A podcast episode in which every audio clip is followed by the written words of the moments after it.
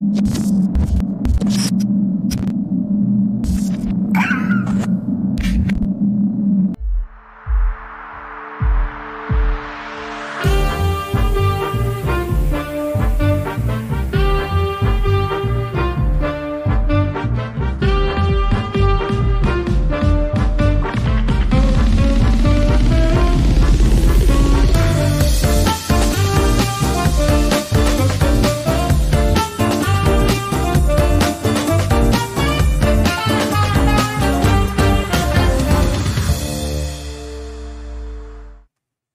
Buenas tardes, bienvenidos a Regiópolis, un episodio más y el día de hoy nos acompaña David Canales Martínez. David, muchas gracias por estar con nosotros. Muy contento de estar aquí con ustedes. Y nosotros más contentos de que finalmente pudimos, logramos agendar esta reunión, David.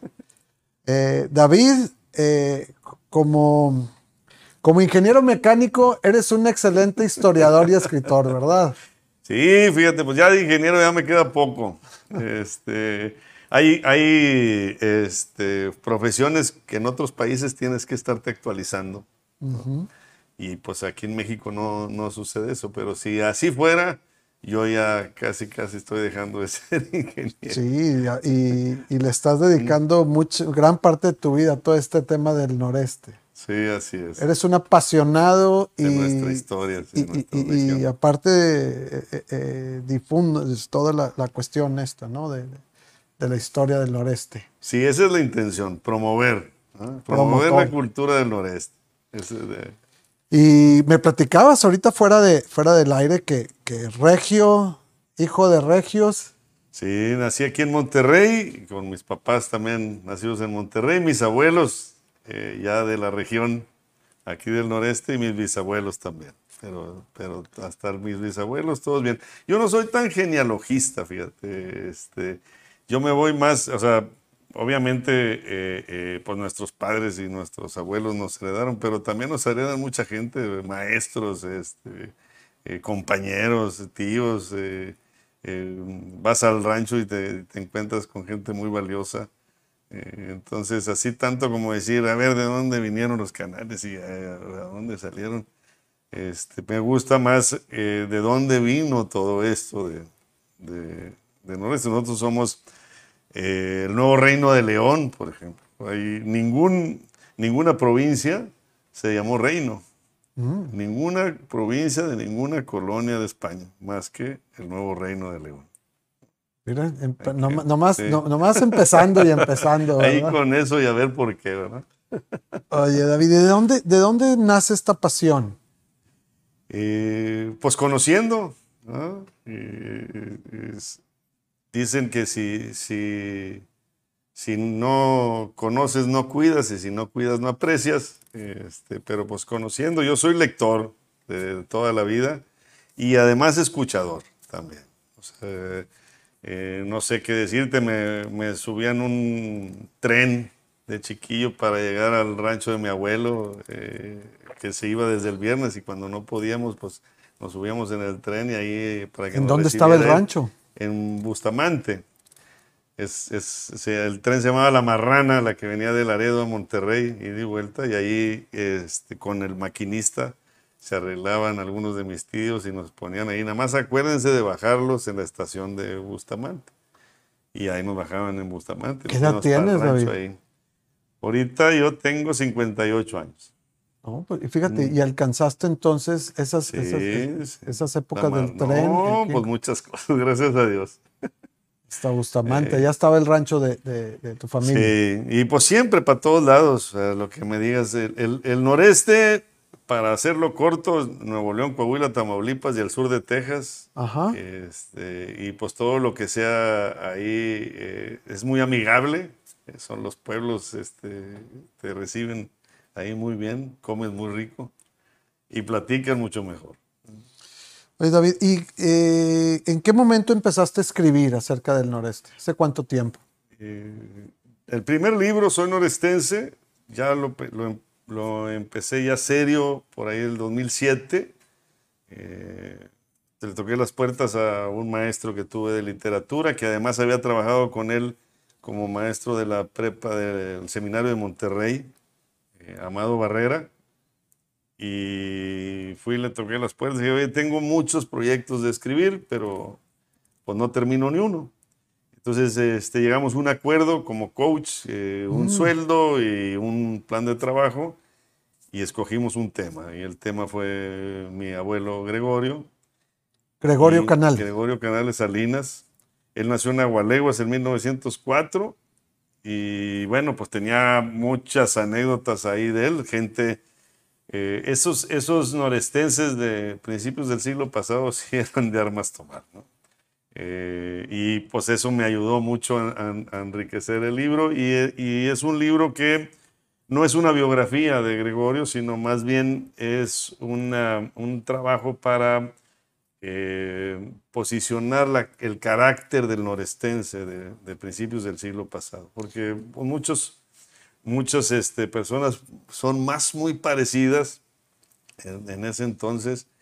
Y, y fueron los que nos dieron ese ímpetu, ese crecimiento. Ellos vivieron esa, ese cambio de pueblo a, ciudad, por ejemplo, aquí en Monterrey. Y, y es también los que nos dio la identidad. Cuando, cuando nosotros de chiquitos dicen, oh, allá en Monterrey, este, los norteños son tal, pues se, se referían a ellos, ¿verdad? Se habían conocido a estos eh, personas que hablaban golpeado, que hablaban de frente, que te decían tus verdades este, muy determinados. Entonces, pues eso me ayudó y, a- y a- esa fue la idea del libro Soy Norestense.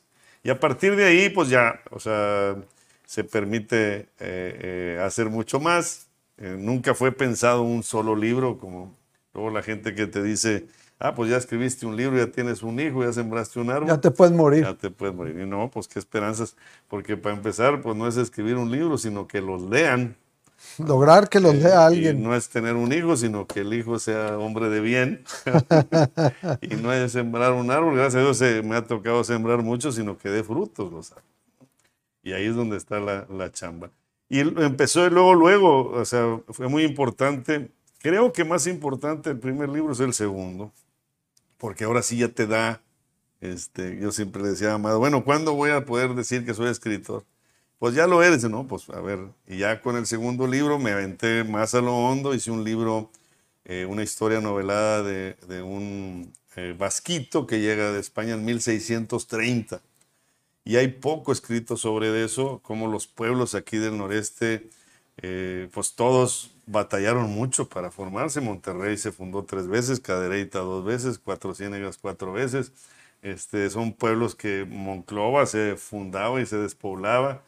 Entonces ahí posicioné a este personaje y me permite eh, este, platicar eh, esa vida en ese entonces. Ese es, ese es eh, eh, Guerra en Tierra Viva, se llama el segundo. Y a partir de ahí, pues ya, Ya. todos los demás. Ahorita ya tenemos ocho y, y este año son dos, que ya debo de, poder cerrar. Se me está acabando el año, pero No, sí debo entonces- poder terminar eh, dos libros más. Y bueno, tengo muchos más en proyecto.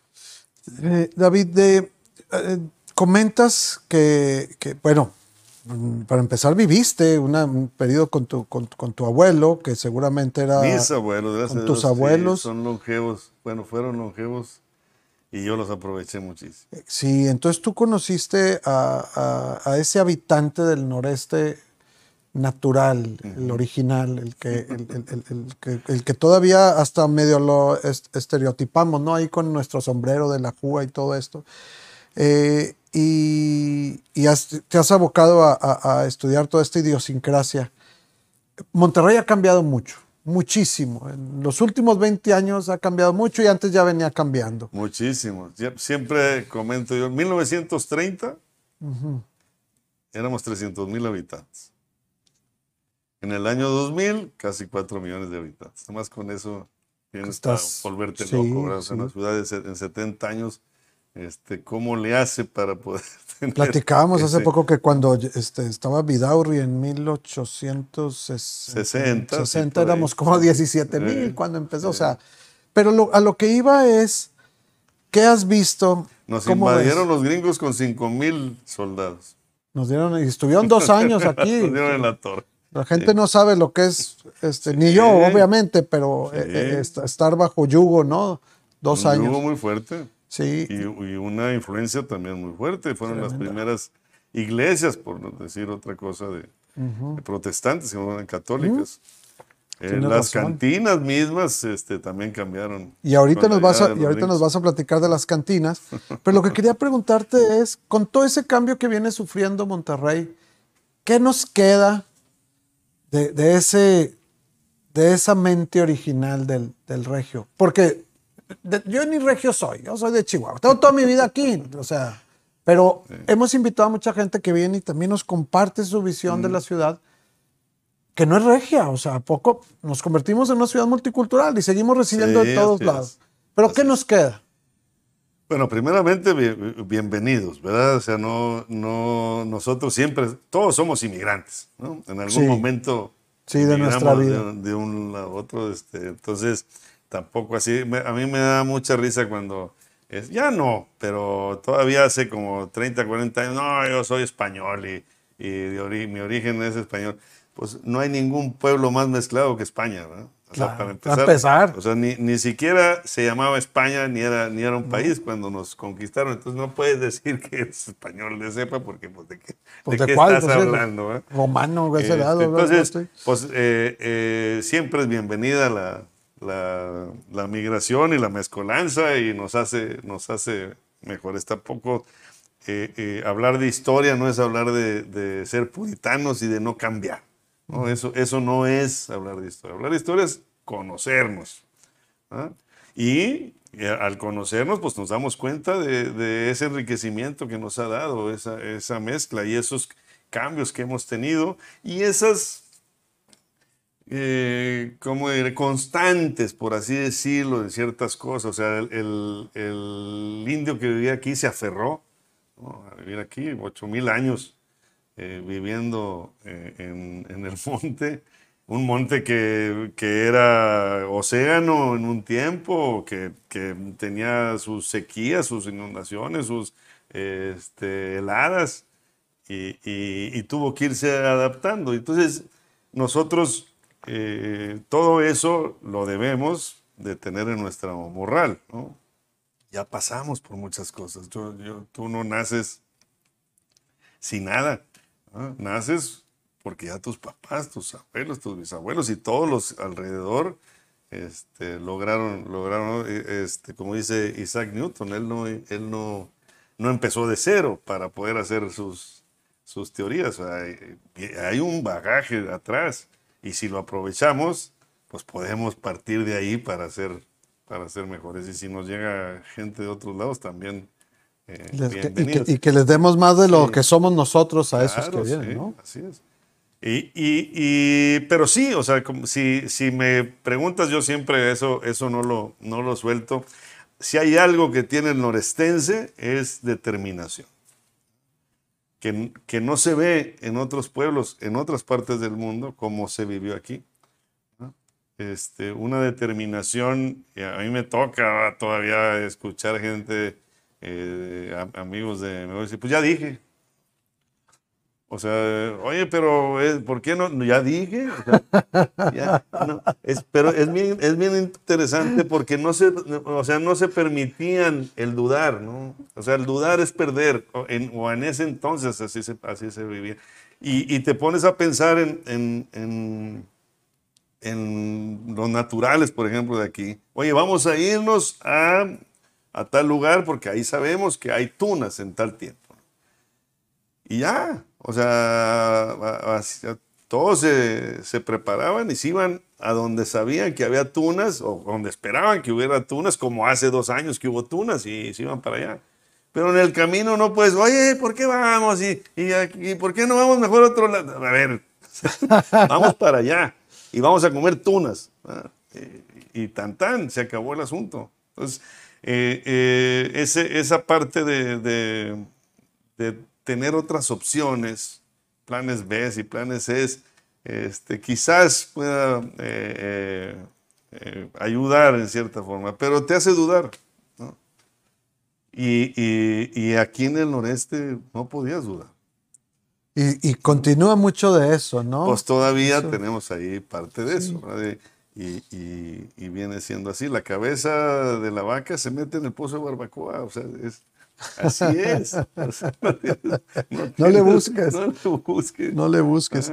David, y mm, fíjate, siguiendo así co- con, con- con este tema de, de, pues lo que hemos conservado, lo que hemos perdido en carácter, en cuanto a la forma de vivir, en cuanto, no sé, a cómo habitamos, Sí, bueno, va cambiando mucho y, y- y también nos sucede una parte de, de estas generaciones, eh, o sea, nosotros de, de, mm, de tratar de ser eh, mineros, a, ser, a, ser- a tratar de ser ganaderos, a ser eh, sembradores, agricultores, y de la agricultura, pues eh, pasar a ser comerciantes y, y por esas eh, eh, situaciones que pasan cuando se independiza Texas y, y todo este asunto, el ferrocarril y demás, eh, y luego a ser industriales.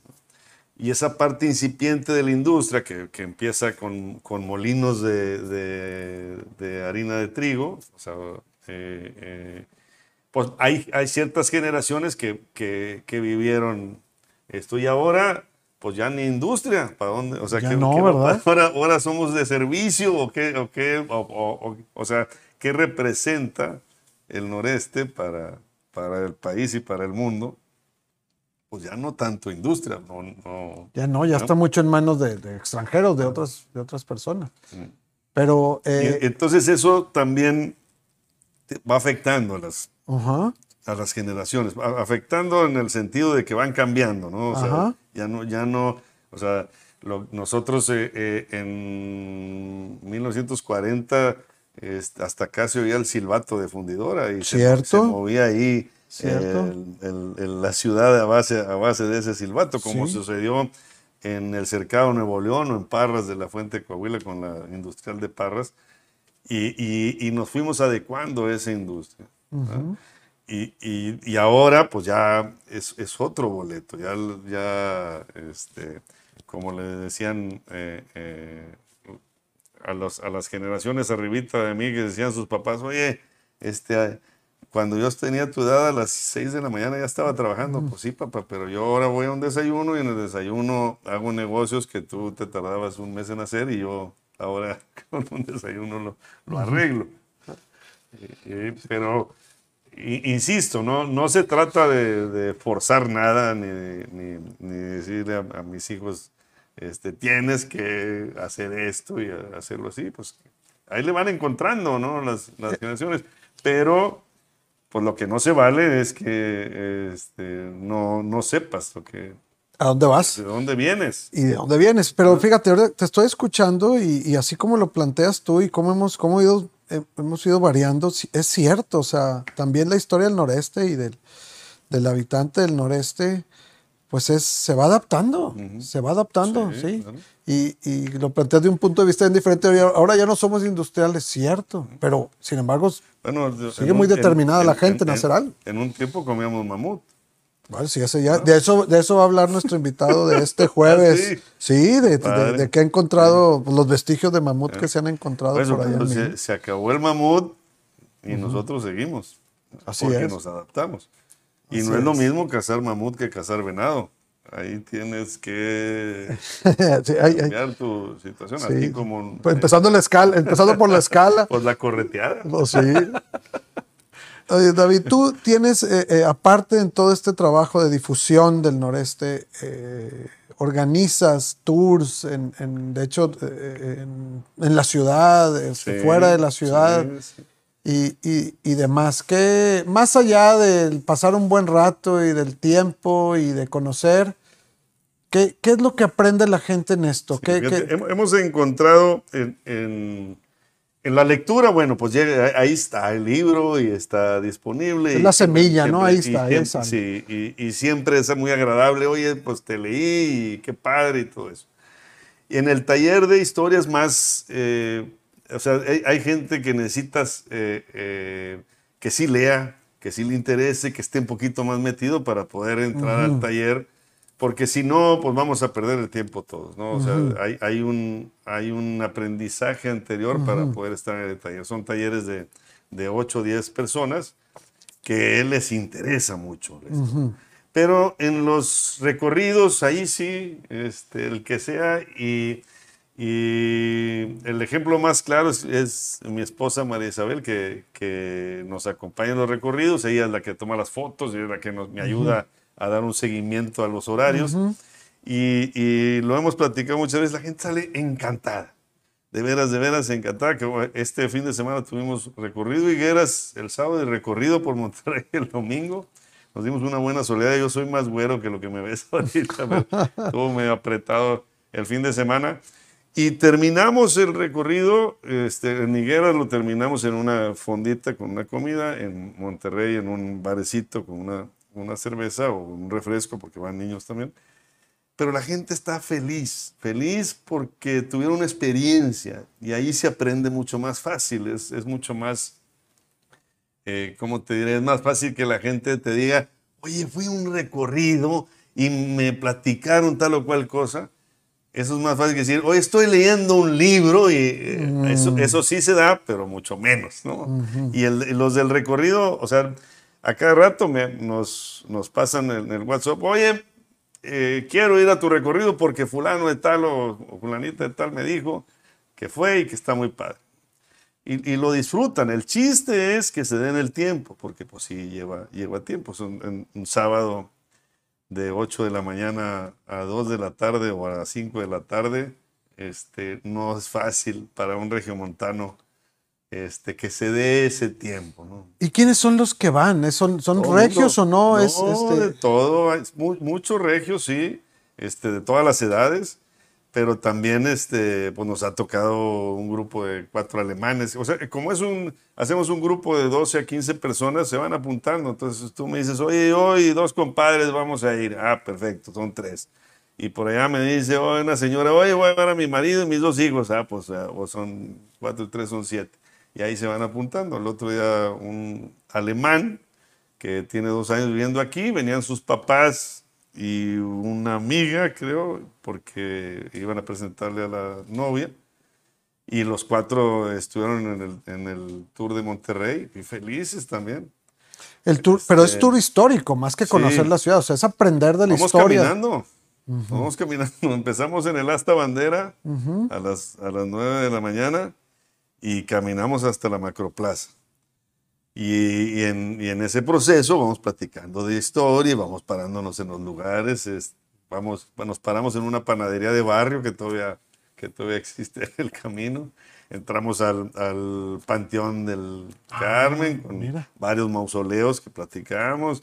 Eh, pues, ¿qué te digo? A la, iglesia de Dolores, que es un tesoro que tenemos ahí. Recién restaurada. Recién restaurada bien, bien bonito. Y además al lado del Perpetuo Socorro, o sea, el, padre nos deja entrar a las dos. Este, van, pasamos por Juan Ignacio Ramón, eh, que son los ojos de agua de Santa Lucía, lo que se hace el canalón. Hablamos de, del padre de la patria también, que, que nadie sabe quién es. Siempre pregunto yo. No, pues ya no te voy a contestar porque me vas a poner un 4. Mejor dime. No, vamos, el, que vaya recorrido por Monterrey. Perfecto, está bien. Oye, pero qué, qué buena noticia que haya ese interés. Sí, sí, a la este, gente le gusta. Jóvenes me dices también. Eh, sí, van, van familias de repente, oye, van a ir mis papás y mis hijos. Entonces van ahí el, el grupito. Es, es más padre cuando se junta un grupo, pero este, todos lo disfrutan. Ahora a Higueras fue un amigo mío, él dice, oye, pues mi esposa no puede, mis hijos no pueden, pero ya no, ya no lo voy a este, proponer y voy contigo. Y él se vino acá con nosotros y disfrutó muchísimo. y aprendes, aprendes Hay interés entonces por nuestra historia, no se está perdiendo del todo. Este, estoy difícilmente te vas a encontrar una persona que no le agarre interés a la historia si la sabes contar. El problema que tenemos nosotros es de que este, nos acordamos de la historia y nos acordamos de una maestra en tercero de primaria que nos hacía... Ah, este, que nos daba reglazos en las manos. Si no te sabías a qué horas, Cura Hidalgo gritó. Pues, quién sabe qué, cosa. Y no es así. o sea, la historia son, eh, ¿cómo te diré? Son acontecimientos que tienes que aprender. Eh, eh, hablas de la Revolución Mexicana. ¿Qué es eso? ¿Qué es la Revolución Mexicana? La Revolución Mexicana no empezó cuando Francisco y Madero este, cruzó la frontera el 20 de noviembre de, 1910. No empezó ahí, de mucho antes empezamos a tener estas juntas de jóvenes, eh, eh, esta, esta reelección que tuvo Bernardo Reyes muy complicada en 1903. Eh, hay muchas cosas que fueron pasando. Porfirio Díaz que lo obligan a poner un vicepresidente para las elecciones. Hay muchas presiones que hubo ahí. Y bueno, eso terminó con, con que este, se, se retira Porfirio Díaz y se va a Europa. Entra Francisco y Madero y, y se hacen unas elecciones y gana Francisco y Madero. Pero, pues, ¿esa es la revolución o es cuando la, empieza la decena trágica que matan a Francisco de Madero. O es cuando se junta el pueblo y dice, no, pues Victoriano Huerta no debería de ser. O es cuando la, la, junta en Aguascalientes, que debió haber sido una cena de negros ahí, nadie, nadie estaba seguro de nada, zapatistas, villistas, carrancistas, obregonistas, todos ahí este, buscando ver quién se queda. Eh, todas esas luchas se vivieron muy diferentes en diferente tiempo y en diferentes también los lugares. No es lo mismo esa revolución en Zacatecas que en Monterrey. O sea, eh, que los peones que, eran eh, tratados como esclavos, ¿cuántos peones había en Monterrey? Ni uno. Mira. O sea, nosotros aquí este, ya, ya teníamos seguro social. Ya, la, industria en Monterrey para 1910, pues, o sea, ya trataba muy diferente al, obrero. Eh, eh, eh, entonces, pues no, no es así tan de corto con una fecha. O sea, el 20 de noviembre de 1910, la Revolución Mexicana. No, hombre, pasaron muchísimas cosas. Fíjate, ¿y qué, cómo vas resaltando acontecimientos clave de, de la historia general de México que, en los que estaba relacionado el noreste, Monterrey, ¿no? Sí, Hablaba, eh, eh, hemos platicado del tema este de la industria textil, de cómo en el cercado ya, ya estaba, ¿no? Una industria fregoncísima y las otras dos acá en La Leona y La, y la Fama. Eh, eso es mucho antes de, cervecería y fundidora. Sí, todo el mundo cree que empezó nuestra explosión industrial con y no hay un antecedente por ahí, hablamos de... No, no le porque tengo muchos amigos de Saltillo y, son muy buenos y también es noreste, pero los harapes no eran de Saltillo, los hacíamos acá nosotros. No me digas, fíjate, desde ahí... pero y yo insisto siempre, el noreste, por, y, y, eso, hay una razón específica, no nada más por el nuevo reino de León, que abarcaba todo eso, sino que todo el noreste vivió eh, eh, muchas coincidencias. O sea, eh, si tú vas a un pueblo en el, sur de Texas, este, le rascas 30, 40, 50 años para atrás y éramos los mismos. Entonces, y tampoco quiero decir que los de Ensenada no valen o los de Guadalajara no valen. No, claro, por supuesto, nada más que ellos tienen otra historia. Ellos, ellos vivieron muy diferente sus, sus devenires y, que ocúpense porque es muy importante que lo entiendan. Pero el noreste lo vivió de cierta manera y eso nos, o sea, esas, esas vivencias son los que nos hace ser como somos ahora. Ahora, David, tú dices, y me parece eh, un punto de vista pues muy abierto, que, que, no, como, como apasionado de todo esto, tampoco puedes aferrarte al pasado y sabes que las cosas van a cambiar. Y se van construcciones y se van costumbres. Eres, eh, eh, tu punto de vista es que, que, hay que registrarlas y acordarse. Yo conozco perfectamente, bueno, tengo una idea muy clara más bien, perdón, tengo una idea muy clara de lo que vivió mi abuelo Gregorio y lo que vivió mi abuelo Arturo. Pero si yo hago lo que hizo Arturo y, Gregorio ahorita, no me va a ir bien. No, ¿verdad? y, lo que, y, lo que te iba a preguntar es, ¿qué cosas, otra vez, usos y costumbres o incluso edificios, si tú quieres, que sí hemos perdido, sí has dicho tú, ha sido este, esta costumbre, este, es- esto que hacíamos, este alimento. Eh, Teníamos que- casas más frescas hace 50 años que ahorita.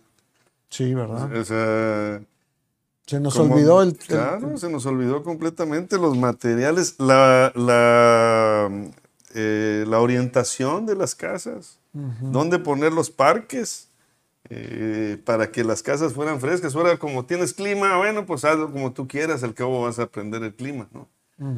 Pues ya hemos aprendido mucho. Y lo dejamos todo en el camino, ¿no? Fíjate, nos, nos, nos acercamos al final del programa, David, pero no, no, no quisiera dejar de platicar de, de- de tu libro, La Ruta del Olvido, porque, porque para todos hay, hay- hay un, un atractivo en, en- en- este tema de, de- de meterse a conocer estos lugares tan emblemáticos que tiene Monterrey, que son las cantinas. Y tú te abocaste a buscarlas, a identificarlas, a registrarlas, a conocerlas, conoces a los dueños, conoces al- a, los descendientes y, y- y- a los que estaban antes. ¿Qué, qué experiencia ha sido esto? Es un, es un tour que me dices que se llena siempre, ¿verdad? Obviamente, y que ya Sí, imagino ese- cómo has de terminar. Es- ese no requiere- No, bueno, intentamos que, que- que no sea borrachera. Son, Ok. son, son cuatro, el recorrido son cuatro cantinas nada más en, un- en una tarde y son dos cervezas por cantina. Pero conoces muchas más. Sí, platicado y bien botaneado, porque eso también es, es importante. Las cantinas también nos dan eh, gastronomía. Siempre, siempre, siempre ha sido así. Entonces, este, sí, hay, hay, nosotros en Monterrey, a diferencia de, de Guadalajara y México, eh, que tú vas a las cantinas allá, bueno, más en México, eh, son cantinas mucho enfocadas a turistas. ¿no? Nosotros, nuestras cantinas son cantinas de parroquianos. ¿no? Es bien importante eso. Monterrey era, eran, eran eh, barrios. Y esos barrios Que se ha perdido mucho también. Sí, pues sí, ya perdimos. Tenían su, su iglesia. Tú te vas al centro y dices, pues está la iglesia del Roble, la catedral, la San, San Luis Gonzaga. Ahorita decíamos eh, Dolores y Socorro, la Purísima, Sagrado Corazón, Dulces Nombres.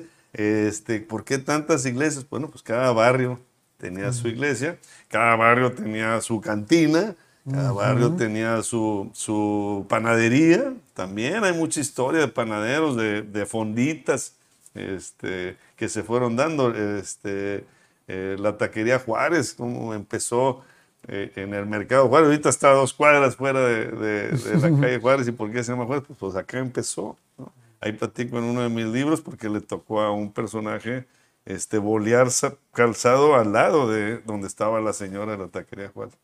Pero, pero bueno, esto aparte de las cantinas también eran regionales, eran locales de, de, barrio. Y todavía hay, si tú vas, por ejemplo, al Nuevo Aguacate, todo se conoce. es- eh, ahí a, esa cantina llegan, llegan solos, o sea, no es, no es de que nos vamos a ver ahí a tal hora. Ahí va llegando el que va, el que va terminando su chamba o el que tiene hambre o el que tiene sed. o, eh, y se conocen y, y- y la barra es lo más atractivo, ¿no? Y, y eso, eh, pues, eh, tiene un saborcito. Alrededor del nuevo aguacate había talleres, muchos de soldadura, de pailería y todo eso por las industrias de acá de arriba. Entonces, pues, esa gente formó su cantina. ¿verdad? O sea, la vas haciendo, el, el cliente es el que va haciendo este, la cantina. Y así a la que, a la que platiques, pues, la favorita, este, el progreso, El ranchito, lontananza, Eh, no, decirte lontananza. Que nos dan ganas de llorar. Bueno, ya nos habían cerrado el Mingos Bar. Pues, Fíjate. Esa fue una de las razones por las cuales me apuré a hacer el libro, porque Mm. este, cerraron el Güero Oliva, cerraron el Mingos Bar y dije a la torre, porque nos van, nos van a dejar sin cantinas. Y la idea es que, que, que, pues bueno, las conozcamos, ¿verdad? Que, que existieron y que existen y que, que eran parte de este asunto. Muchos negocios se hicieron ahí, este, compadres. Eh, a, a- a mí me tocó que eh, en mi segundo trabajo, ¿ve? este, en una cantina me recomendaron. Mira. Y, y ya ya, pues me hablaron de una empresa, voy y ya, y después me dijo, ah, pues eh, fue en tal cantina que me dijeron que tú podías hacer esa chamba. Excelente, David. Qué, qué eh, afortunados somos de que haya personas como tú que se están aferrando a esta historia que de repente vemos nosotros como que se nos está yendo de las manos todo, ¿no? Y, y que se esté registrando Pues sí. y sobre todo que se está despertando el interés en las nuevas generaciones de, de recuperar todo, todo este tema. Sí, muchos muchos jóvenes que se preguntan de, de dónde venimos, porque luego pareciera que Monterrey siempre fue así, como, a- como es ahora. y Mm. Qué pues, error, ¿no? sí es cierto. Nada, nada, nada de eso. Mi, mi abuelo estudió, quiso estudiar medicina y se tuvo que ir a San Luis Potosí. Eh, este, la, la historia de Gonzalitos, por ejemplo, en 1800 y tantos, no había hospitales. Él, él- él- estaba estudiando medicina en Guadalajara y llega un franciscano que vivía aquí en Monterrey, enfermo, y se va a atender a Guadalajara porque aquí no había hospitales. Qué cosas, ¿no? Y pues, pensamos sí. que, que sí, Sí, los pues, que van haciendo ahora dicen, ah, mira, así he estado Así siempre, Como, siempre. como cuando dicen ahora con, con- que tenemos también un recorrido para ir a las trincheras. de Las la- del, del- del obispado. de- pues todas son, son más de ocho lugares donde hubo pleito con los gringos. Y la gente dice, no, pues se quedó con Texas, Nuevo México y California. Y les digo yo, mira, se quedó con lo pavimentado, ¿verdad? Muy bien, David. Pues muchas gracias por estar con nosotros hoy. Muchas gracias por la invitación y qué gusto también, así como dices, este, que haya este, un lugar como este podcast que tienen ustedes para platicar sobre nuestra ciudad. Perfecto. Y gracias. Nos vemos próximamente en otro episodio de Regiópolis. Hasta luego.